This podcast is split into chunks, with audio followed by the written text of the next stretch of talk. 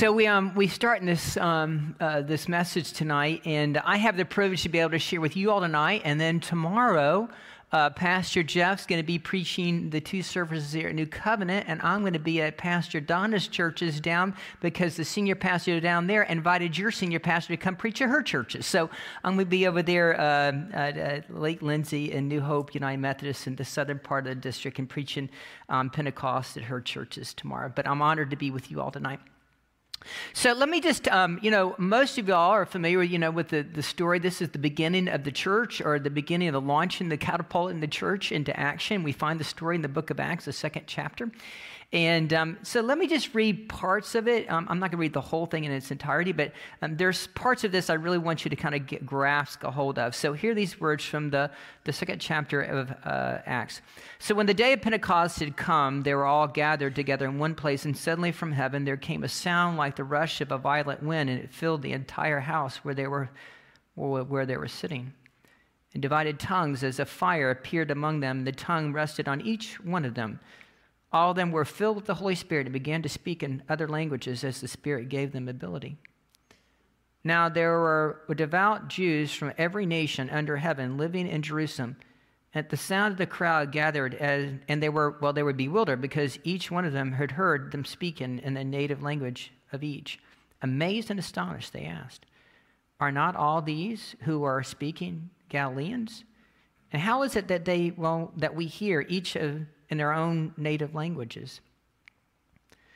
Verse fourteen, but Peter, standing with the eleven, raised his voice and addressed them, "Men of Galilee and all of Jerusalem, let them be known to you and listen to what I have to say. Indeed, these people are not drunk.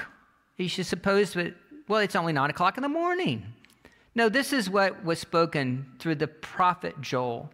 In the last days I w it will be of God, and he declares, and that will pour out your Holy Spirit upon all flesh, and your sons and your daughters shall prophesy, and your young and shall see visions, and your old men shall dream dreams."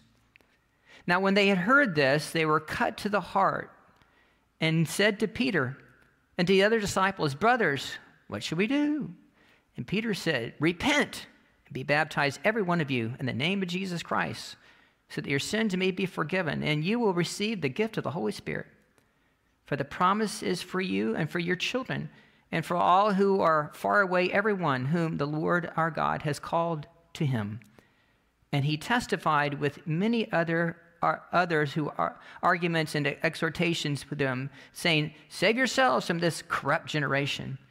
So those who welcomed this message were baptized, and on that day about three thousand people were added, and they devoted themselves to the apostles' teaching and fellowship, to the breaking of bread and the prayers. This is the word of God for the people of God. Thanks be to God. Amen. I love that story. It's a powerful story. So when I was reflecting upon this, this text uh, this week, um, this is what I, I really got. I, I love this text because you get a really, a pretty good picture of Peter in this text. I love Peter, and the reason why I love Peter is because I can relate to Peter, because Peter, you know, sometimes Peter gets it right, and sometimes Peter completely blows it. Can anybody relate to that about Peter, right? We can all relate to that. I mean, there's this, there's this side of Peter that I, what I love about this part of Peter's story that we find here in the book of Acts is that he has, and I call it the fire in the belly. He has this passion about him.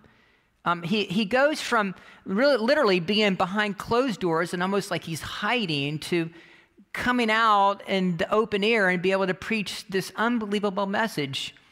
It, it was just, well, they couldn't even believe that he was so prolific, how he could preach this message, and he was just a mere fisherman. It's amazing. What I love about Peter is that sometimes you don't know exactly which Peter you, you get. I mean, you're like, well, the real Peter, kind of, please stand up. You know, you got the kind of the overconfident Peter at times. Sometimes you got the Peter who seems to be, um, uh, well, uh, sometimes a little bit overbearing. You got the Peter who sometimes is a little bit impulsive. You got the, the Peter, I mean, can anything good come out of Bethsaida, which is where Peter is from? I mean, it's just a little bitty fishing village in the north part of the Galilee.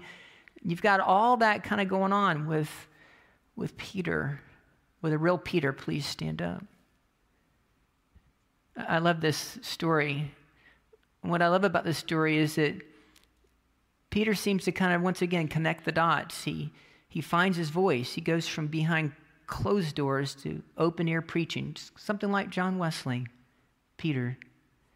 I, I was reflecting upon this this last week, and, and um, I, I, what I, what, once again, what I, I love about this story is Jesus had prepared them for the gift of the Holy Spirit. They should have known that it was coming, because he does say this in the book of Acts, the first chapter. Before we get to Acts two, he says, but you will receive, this is Jesus talking to Peter and company, but you will receive the power when, you're, when the Holy Spirit has come upon you, and you will be my witnesses to Jerusalem and all Judea and all Samaria and to the ends of the earth.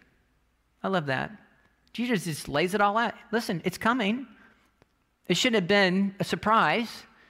Um, it it kind of reminds me of that, that phrase that I kept reflecting reflect upon this week. I mean, it's almost like expect the unexpected.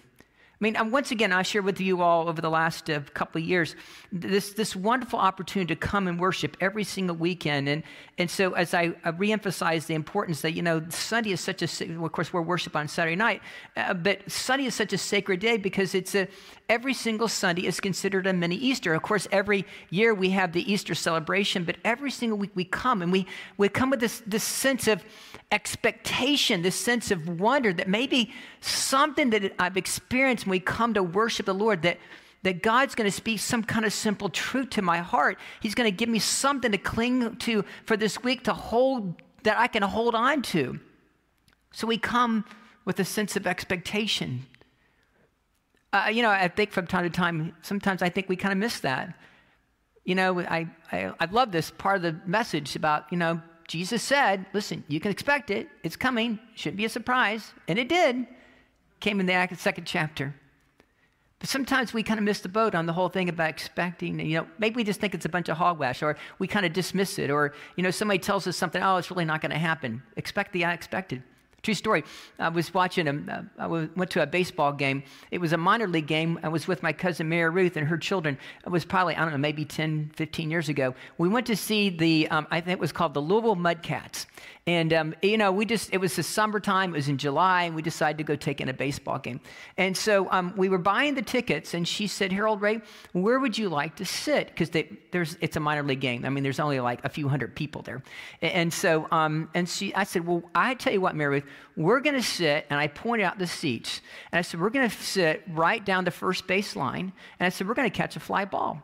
And she looked at me like I had two heads, and said, You're not, we're not going to catch a fly ball. I said, no, no, if we, we're going to sit on the right-hand side as we, first base line, I guarantee you, we're going to catch a fly ball. She didn't, completely dismissed it. Literally, the third inning, true story, third inning, a laser baseball comes flying straight at us. And because I knew it was going to happen, it was like I had prophesied. I had my glove. I reached. I was having a conversation with her. I reached up, the ball coming straight at us. I had my glove. I literally just set up, caught the ball, sat down, handed the baseball to Cameron, and I continued the conversation. She'd be like, what? And here is the baseball. So I want you to know, sometimes we just need to expect the unexpected. About a month ago, true story, I was in Holy Land. I was sitting with my friend Mike Tahan. God bless him. I'll tell you what, if you go to the Holy Land with me, Mike is the, I think he is the greatest tour guide in all of Israel. He really is a phenomenal tour guide. He knows his history. He is wonderful. He's caring. He's compassionate. He's, he also knows where every bathroom is in all of Israel. This is always a good thing when you're with a tour. tour. And so I was sitting there, and we were having lunch. It was um, um, the day before we actually go tour the Old City. And, he, and so we were sitting there at lunch, and he was, began to explain the, uh, a little bit in the afternoon. He says, now tomorrow we're going to the Old City, Herald. He says, and by the way, you know, we're going to be going to this place, this place, and this place. And then he said to me, you know, by the way, my daughter is also going to be in the Old City that t- tomorrow, and she's also studying to be a tour guide. She's following her father's footsteps and her grandfather's footsteps.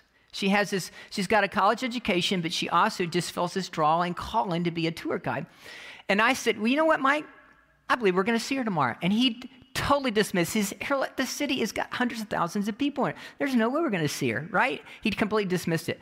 We're in the upper room. No joke. In the upper room, she's with, all of a sudden we opened up and he says, Harold, you're not going to believe it.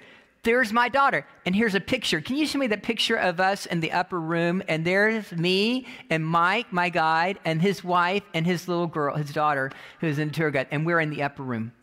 And he looked at me and says, you said it was going to happen. And I said, yes, I did. Expect the unexpected. So you know what's interesting is that you go, and Jesus over and over again, he reminds us. I mean, the, the idea of Jesus had said once upon, he says, you know, the temple is going to be destroyed, and I can rebuild it in three days.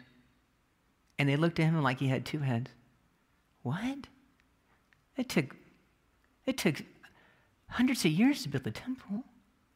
No, no, the temple is going to be destroyed, and I can rebuild it in three days. Once upon a time, he was in the upper room. The exact place that I just showed you the picture just a few minutes ago. By the way, there were one hundred twenty in that upper room just before Pentecost. The rush of the Holy Spirit came in, that exact place. Um, Jesus turned to the disciples as he's having the Last Supper and said to them, one of you all is going to betray me tonight. Expect the unexpected. He has a conversation with Peter. He says, you know, I'm going to go ahead of you, and you can't come with me. And then Peter said to him, I'm going to go with you wherever you go, Lord. And then Jesus said, Pete, Pete, Pete, Pete, Pete. You don't get it. He said, before the cock crows three times tonight, you're going to deny me. Expect the unexpected. This is part of the way that Jesus works, isn't it? I mean, he feeds the five thousand with five barley loaves and two fish. He goes to a wedding, and he turns water into wine. Expect the unexpected. What are you passionate about? What, what do you have that whew, fire in the belly passion about? That's a great question. That really is a great question. I mean, for some people, it may be money, and some people it might be power, and some people might be winning at all cost. What are you most passionate about? Yesterday, I was in Dunedin, Florida. I took my boys over to the Rainbow River. I don't know if you've been to Rainbow River. It's interesting. You know, we lived there for five years, and we hardly went to the Rainbow River, and now we moved away, and now we go back all the time. It's interesting. So we go, and I took the boys, and we went to down to the Rainbow River. We have some friends who live there, and, and they were gracious enough to allow us to use the cabin yesterday, and we went swimming. What's interesting is I, I as we're driving down this road, I, I said to my boys, I said, you know, thirty years ago, I used to run down this road every single day. And um the reason why I ran down that road, I would wake up early on a Friday morning before the sun would break, and I would run, you know, when I was training for a marathon, I would run maybe twenty, twenty-one miles. And this was part of the loop that I would run. And I reminded them of that. It took me back down to a memory lane. You know what's interesting? And the reason why I, I share that with you, story, because I had, you know, thirty years ago, I had this passion. I, I had this dream in my heart that someday that I might actually have the ability to qualify for the Boston Marathon. And I tell you what, I had a fire in my belly. And I was determined I was gonna do it. I had this will and I had this determination and nothing was gonna stop me. So I, I put the time in, and lo and behold, I, I did it. And I was so grateful to be able to run it the first time. And then I ran it for the second time. And then I ran it for three times. I ran it four times. I ran it five different times over the last thirty years. But it, it took that kind of will, that determination, that fire in the belly attitude to wake up at six o'clock or five o'clock in the morning and run the twenty or twenty-one miles it took to train and to be able to, to do it. Fire in the belly. What are you passionate about? My wife's got a fire in the belly. You know, when we first started out in our lives thirty-two years ago in our marriage, she, you know, we decided we would have a big family. We're grateful for a family. I love my children deeply. So we were blessed with those five beautiful children. And, um, you know, Donna would wake up every single day, and I know that Donna had this fire in her belly to do the very best for our children. I mean, I was working so hard, and I, I know there were times in which I should have been there and I wasn't, because I was so, just so inundated with trying to be the best pastor. And I know that my family took a, a back seat to that, but Don's the one who held it all together, I'm telling you. And she, she would wake up every single day with this will and determination to do the very best she could possibly do to raise her children. She had a fire in the belly. And then we moved to the other villages. And when we moved first here, I bet maybe just a week or two in, she says, Harold, I have this desire. I really want to be able to go back to, I want to go back to school, and I want to become a, a school teacher. It's my dream. I put on hold, and we're in this transition. We've gone from this part of our phase of our life into this new phase of our life, and she says, this is what I really want to do. And I said, great, go for it. And so she had this fire in the belly to be able to, to teach children. And she's done that for the last ten years. And then she comes to me about three years ago, and she says, Harold, I have this desire, this calling I've had since I've, well, basically since I've been a little girl. I have this desire to be a pastor, and I can't shake it. And so she had this fire in the belly, not only to raise five children, fire in the belly to be a school teacher, but then a fire in the belly to come to fulfill a dream that she's had since she's a little girl. What are you passionate about? What is it you, you're really passionate about in your life? That you, something you might think that you do in your life that might make a difference? What are you passionate about? I watched this uh, phenomenal, this last week was uh, Memorial Day weekend, and I was looking forward to Memorial Day weekend, because usually what happens on Memorial Day weekend, the History Channel, which I love, always rolls out a brand new documentary. And this year, and if you didn't watch it, I would encourage you, if you can get it, go back and watch it. It was a documentary about Teddy Roosevelt. Now, I, you know what I love about, you know, I know a little bit about history, but when I watch these shows, it's not only entertaining, but I learned a lot about American history. And so let me tell you something about Teddy Roosevelt. That dude, he was tough as nails, and he had a fire in the belly. And, and he had this, this unbelievable desire. Matter of fact, I mean, there was like four or five times the dude should have died. I mean, this is a, this is a guy, and he, he had asthma, and he probably should have died in his childhood. He didn't die. And then he, he um, ultimately, um, he gone off to war, the Spanish-American War, and he charged up the hill with the, the Teddy Roosevelt and the Rough Riders, and he literally had bullets that were shearing off near his clothing. He should have died that day, and he didn't. He, he went to the jungle, and actually in South America, and he should have died of malaria. He didn't die of that either. But he should have been dead in the, in the, in the jungle. And then one day, um, there was a guy who came up to him and tried to kill him and shot him in the chest. I didn't realize this. Shot him in the chest. And, and what's fortunate for him, he was about to go give a speech, and it was, his speech was on about fifty pages, and he had folded the speech in two and put it in his pocket. And he also had glasses, and he had a metal glass holder that was made out of evidently steel or tin that he kept his glasses in. And the bullet not only went through the, his, well, his, his script, his speech, it also went through the metal glass container, and it lodged in the muscle near his, well, his chest and his lung. It didn't let go. Matter of fact, what was interesting is that he literally began to cough in order to find out if the bullet had actually penetrated his lung, because he knew if he was coughing up blood that ultimately the bullet had actually gone to his lung. Didn't happen. He says, I'm going to be okay. So he went and did the speech anyway, bleeding, with a bullet in his chest. An eighty-four minute speech. Wow. Amazing. Tough as nails. Teddy Roosevelt had a fire in the belly. He was passionate about America. Hmm. What are you passionate about? I mentioned yesterday, last week, in this, my middle message about the future of the United Methodist Church, and we are at New Covenant, just here to love the Lord, be faithful to what God's called us to do. I mentioned my grandfather. You know, I love my grandfather. Um, my grandfather was a circuit rider. He started preaching when he was seventeen. This is the, about the time that Teddy Roosevelt was the president. Um, he was ordained in nineteen twenty at the Kentucky Conference.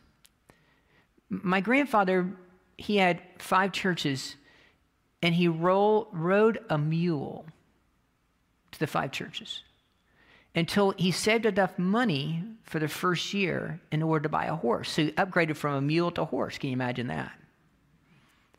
Matter of fact, he literally almost died. He rented a house above a saloon because it was the only thing he could afford. And he got pneumonia, got pneumonia, baptizing people evidently either in the fall or the winter in the, I guess it was in the Kentucky River. And the saloon master literally saved my grandfather's life. If it would have been from him, he would not have been able to be actually survive the pneumonia. God bless the saloon keeper, because if it wouldn't have been for him, I would not be here today. I just want you to know that. It was said that my grandfather would ride from place to place to place, and the people noted that his boots would be frozen in the stirrup. Fire in the belly. Passion about preaching the gospel of Jesus Christ. What are you, what are you passionate about? My friend Dave Johnson's here tonight. I love David. And I've shared with you all a few weeks ago, you know, David gave a testimony. And what I love about David, he's so humble in that he'll share his story, but he always, whenever he shares his story about his Vietnam experience of literally the day he almost died, but he didn't.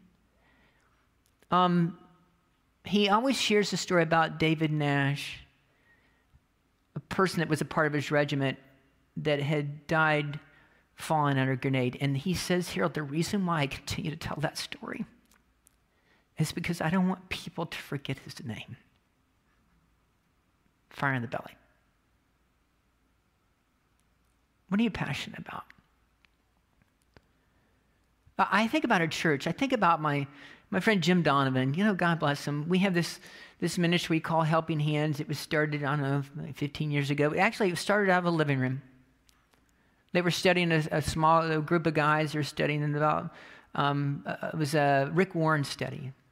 It was about a study that, you know, it was about not only about doing the study, but also taking and doing something with what God had given you. And so they decided to go, and they found a person that was in need, and they figured out they were going to try to fix their house. And then the house is so dilapidated that they said, well, this, we're just going to level it. We'll build our new one. We're going to figure that out. Which they did, the first one. And so what's very interesting is that my, my friend uh, Jim Donovan, by the way, we're on our, th we've completed thirty-two houses since then, and I think we're going to build like three more this year. And, and what, I, what I love about that particular part of the story is that, you know, Jim is like our superintendent of the construction. And his fire in the belly comes from because he has shared that he was poor. And he knows what it's like not to have almost like not have a roof over your head. And that's where his passion comes from. Fire in the belly. My, my son Cameron graduated a couple years ago. Um, he did something very interesting. You know, when you graduate from high school, people, you know, they give you different things, and then a lot of times you're, as a kid, you're always hoping that you get some cash. Cash is always good. Cash is king, right? And so what's very interesting, when he graduated and he got several checks, I don't know how much he got, several hundred dollars. He goes and cashes all the cash at the checks. And he takes, I think, majority of the money. And he goes to Publix, and he buys peanut butter and jelly in the jars. And he buys a lot of it, like cases of it. And the reason why he did that is because I think he had gone to Don Huggins and said, what is it you need? And he says, well, we can always, Cameron, we can always use peanut butter and jelly. So Cameron goes and cashes his checks. and that he received from graduation, and he goes to Publix and he buys peanut butter and jelly, and he puts it in the cases out there. Hmm. Fire in the belly.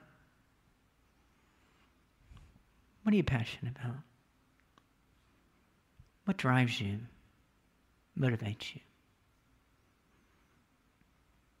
Peter goes from, whew, wow, behind closed doors to all of a sudden this like open air preaching, preaches the sermon of his life.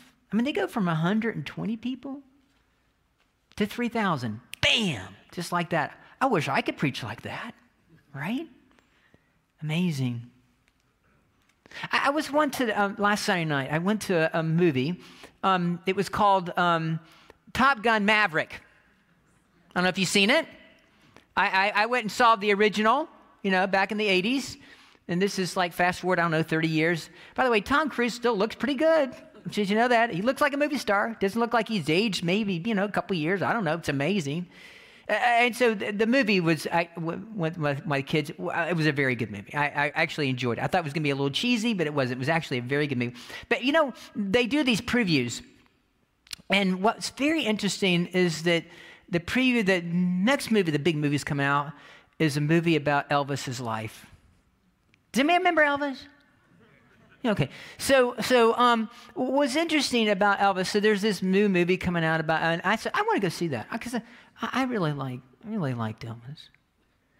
You know, um, Elvis never won any Grammy awards for like his rock and roll, all that stuff that he was doing, right? He get a, he didn't get a he didn't get a Grammy award for that. You know what he got a Grammy award for? Gospel. Gospel music. I went back this week, and one of my favorite old gospel songs, by the way, he sang this.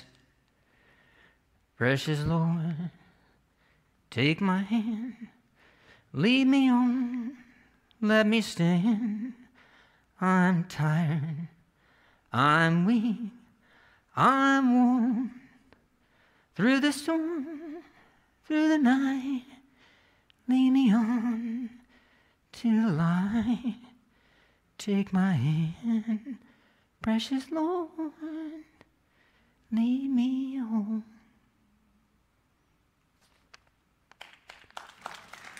I did not expect applause.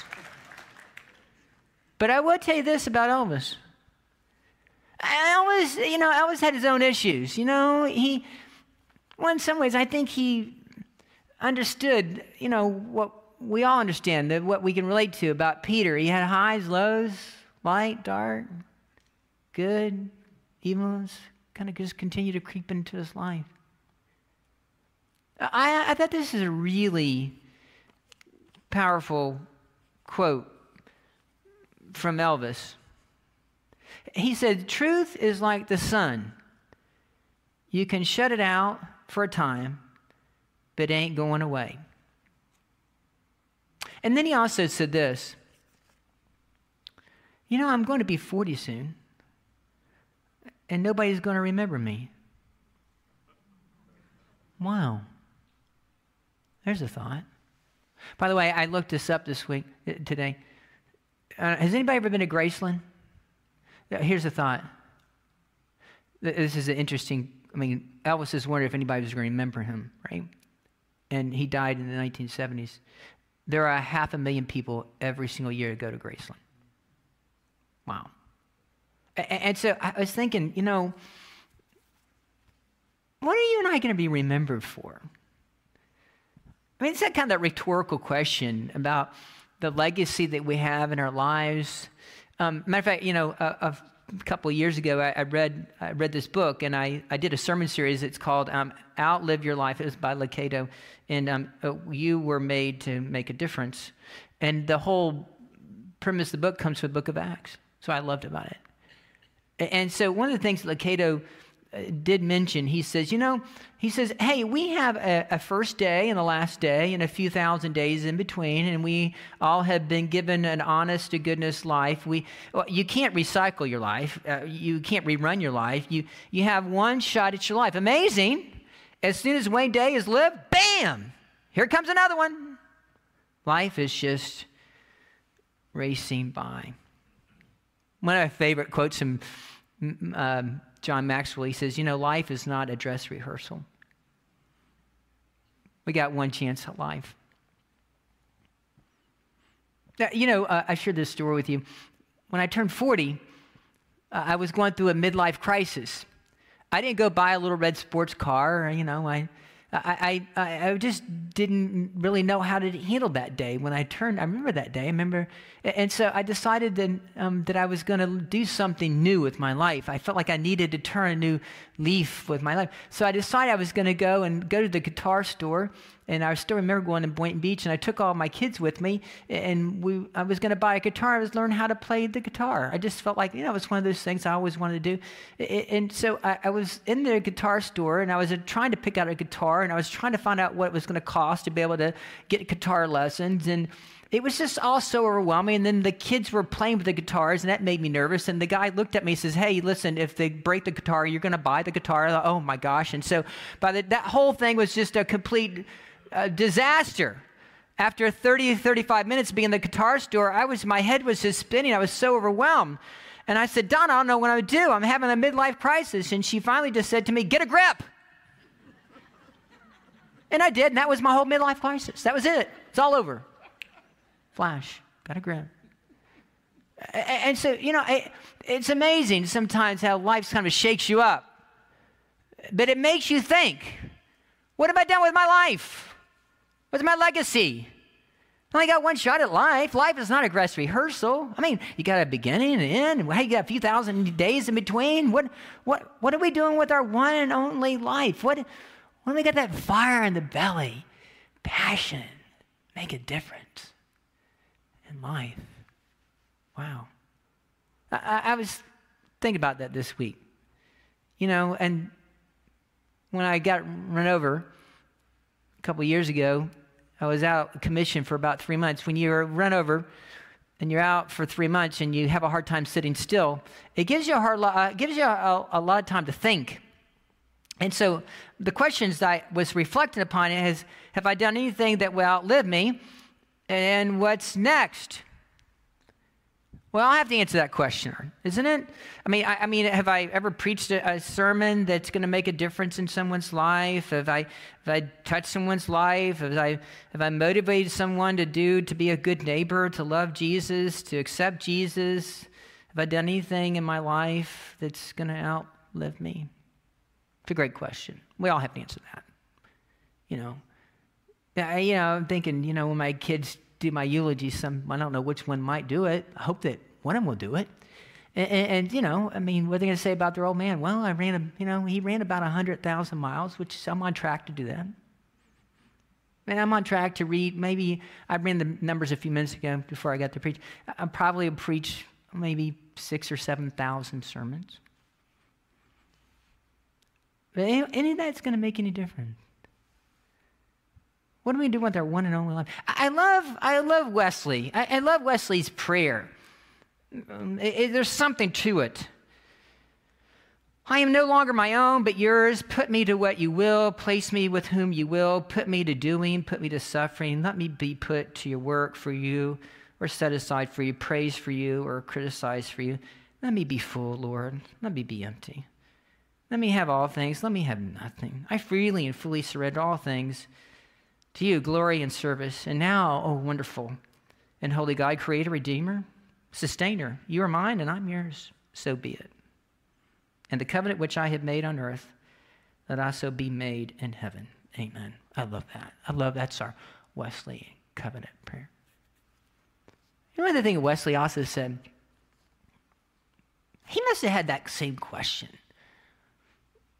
The whole thing, you know, once again, the, the theme that we have tonight about the Pentecost, uh, that fire in the belly. Peter went from being behind closed doors to me open air preaching. All of a sudden, man, one hundred twenty-three thousand? Man, that's an amazing sermon, isn't it? Wesley was credited for saying this.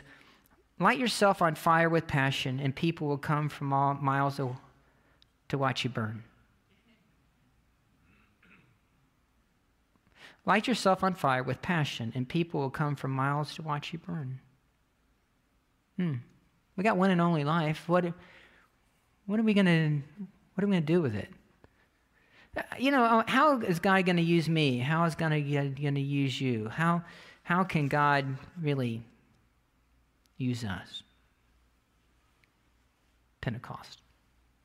I, I love what I love about this is that Peter had his highs and his lows. I mean, some days Peter had a good day, some days not so good. I mean, one minute Peter's walking on the water, next minute Peter's drowning. One minute Peter's saying, "Lord, I would die for you." Next thing you know, Peter's in the courtyard, warming himself around a charcoal fire. Hey, you're one of those Galileans. No, I'm not. You're one of those followers of Jesus. No, I'm not. No, I've seen you. No, you haven't. Cock-a-doodle-doo. Hmm.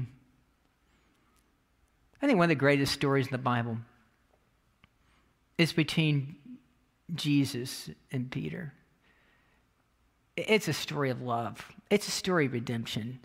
We all need this story. I, I think it's all our story. I mean, I think we're all a lot like Peter in so many regards. We sometimes we get it right, sometimes we don't. Sometimes we're on high, sometimes we're low. Sometimes we get it, you know, we're just following this goodness, and sometimes we just fall to that temptation. It's that story when Jesus is having that, well, I call it the come to Jesus talk with Peter. Pete, do you really love me? Of course I do, Lord. Well, feed my sheep. Pete, do you really love me? Well, yes, Lord. Well, tend my lambs. Pete, do you really love me? Of course, Lord. Why do you keep asking me that? Tend my sheep. I think that story is just dripping with redemption. I think that Peter needed that story. It's just a catalyst. It's just a catalyst. It's a conduit to get to the place where Jesus had Peter right where he wanted him. Oh. He had him all right where he wanted him. By the way, you know, there are three key, I'll close with this, this teaching moment. Do you realize there are three key festivals in the Jewish tradition? Passover, which is connected to the festival of wheat and connected with the holiness of the spirit of death passing over the children of Israel. Let them out of bondage. Then there's the festival of Pentecost, which has to do with fifty, which is, we call it the Feast of Weeks. It's the Week of Weeks. In other words, it's like forty-nine on the fiftieth, fiftieth day, they would celebrate the giving of the Torah from Moses. And that's connected to barley. And they would celebrate that with two loaves of bread. And then there's the third festival, the Sukkot, which is the festival that's connected to grapes. It would come in the fall. And what's very interesting is that this Pentecost, this coming of the Holy Spirit, by the way, Jesus had prepared them. You can expect it. Um, it happened when? In the middle of Pentecost. I mean, people would come from all over the world to Jerusalem to celebrate because that was part of their tradition. And when is the Holy Spirit come? It comes in the middle of Pentecost, which was a Jewish celebration, but all of a sudden it was transformed and became, we as Christians, a Christian celebration. It's connected to our Jewish roots. But Jesus and the coming of the Holy Spirit and Almighty God had them right where he wanted them. And, and so here's my question for us to think about tonight. Does Jesus Christ have you right where you, he wants you? That's a great question. Does he really have you right where he wants you? About loving and caring and giving and sacrificing. It just came suddenly. I love that word, suddenly. I mean, just unexpectedly. Expect the unexpected.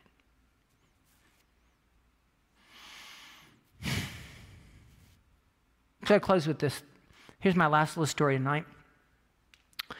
Uh, we have our little friend, Indi.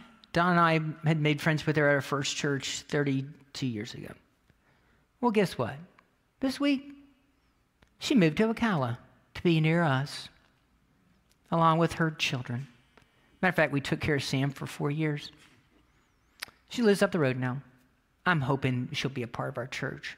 I'm sure you all make her feel loved and welcomed, along with her children. But here's the interesting thing. In the midst of, you know, I told you, what am I passionate about? And I said, you know, one of the things I'm passionate about is running, and I've been doing this my whole life, and, you know, well, since I was sixteen. And so what's very interesting is that one of those marathons I ran, I really didn't run it for me. I ran it for Indi. And the reason why I ran it for Indi is that, you know, she was here for America, then she had gone back to Africa after her husband had died, and because Charles said, and I, I need for you to raise our children as true Africans. That's important to me. Take them back to Africa. So she did.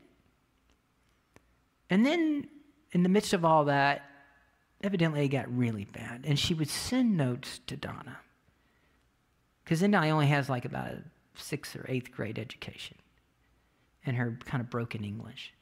She's writing, Donna, if I die, come and get my children.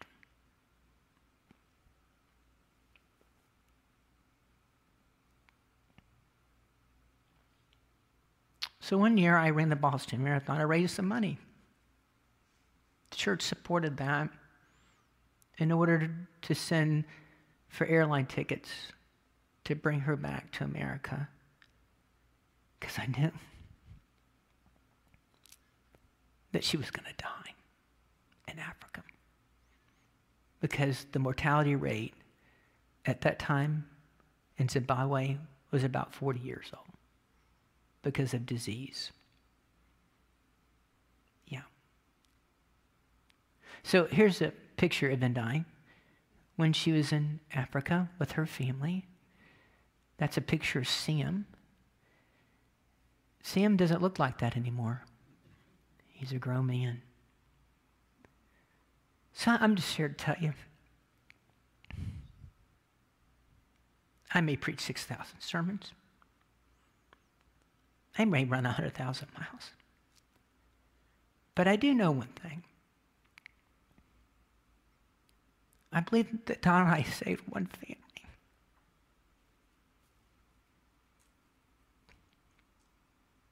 Because God put us this fire in our belly to hopefully make a difference in someone's life. So if God can do that in my life, and if God can do that in my wife's life, I know that He can do it in your life. Expect the unexpected.